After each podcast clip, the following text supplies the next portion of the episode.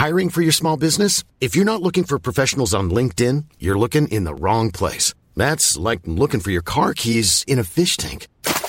LinkedIn helps you hire professionals you can't find anywhere else, even those who aren't actively searching for a new job but might be open to the perfect role. In a given month, over 70% of LinkedIn users don't even visit other leading job sites. So start looking in the right place. With LinkedIn, you can hire professionals like a professional. Post your free job on linkedin.com slash people today.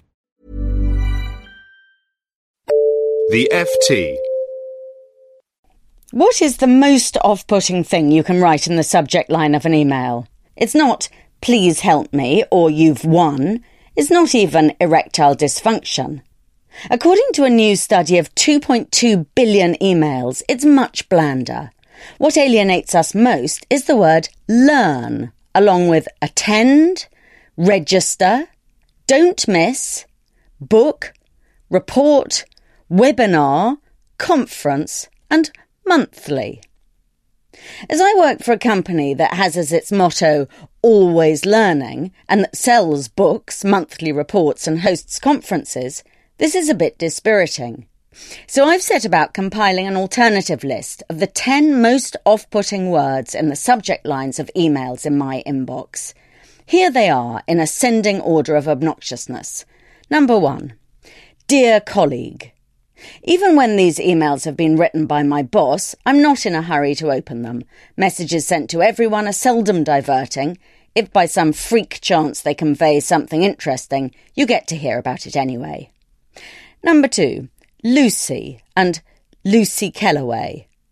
Both subtract value as I know my name already. I used to object to strangers in call centres calling me by my first name, but I've now got over that and dislike it being used in faux familiar style by software that spews out spam. I also dislike the Amazon version, Lucy R. Kellaway, limited time deals from Amazon. Number three, anything in Russian or Chinese script. Having these alien characters sitting so inscrutably in your inbox is most unsettling. Number four. Business leaders are thriving thanks to Don Yaeger's 16 characteristics of greatness. This is a typical of the moronic, badly thought out email subject line that journalists get sent all the time. Delete. 5. You probably saw this already. Either you did, in which case you don't want to see it again, or you didn't, in which case it's not nice to know how behind you are. Number six. A letter from Mr. So and so.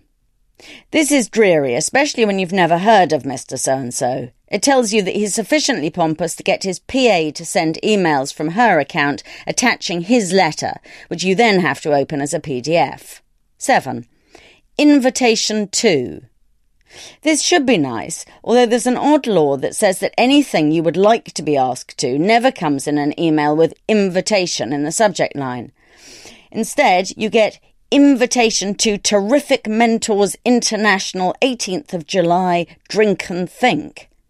Still worse is a personal invitation, as in personal invitation to Lucy Kellaway to a woman's networking evening which fails to please on no fewer than five separate counts. 8. Please read. Sometimes these messages are important, but the subject is so alienating that no one with any sense of self ever considers opening them. 9. Request. This is almost certainly something you do not wish to grant. Sponsorship request is a dismal subgenre, as is cheeky request when even the sender dimly realizes they're asking something they ought not to ask. Worst of all is small request. When the sender pretends the request is small, it's practically impossible to wriggle out of it. 10. Reminder. Which reminds you the message is something you've already decided to ignore, and so continuing to ignore it gets progressively harder. However, there are some subject lines that have me opening the message with alacrity. Last week, the following had my instant attention. Number one, specs found in the second floor ladies' loos. This was of pressing interest as I'd just lost a pair. Number two, POS column idea.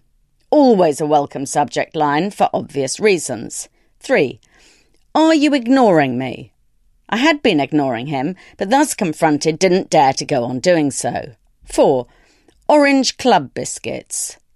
This was a more grabby subject line in response to last week's column than the typically inscrutable today's article, which gives no clue as to whether the email contains a bouquet, a hand grenade, or something more neutral. 5. I disagree. I opened this at once out of curiosity, as I did with a message with the subject line, Can't decide. 6. Panegyric. I had to check first what this meant, but then I couldn't open it fast enough. Alas, inside were a string of complaints. You wouldn't want me to merely write gushing panegyrics, would you? The reader wrote. This proves that even with rules you still get it wrong. Two further thoughts. The very best subject line is one that contains the entire message, and the sender trumps the subject every time. If the message is from someone you like, you don't need a subject line at all. For more downloads, go to ft.com forward slash podcasts.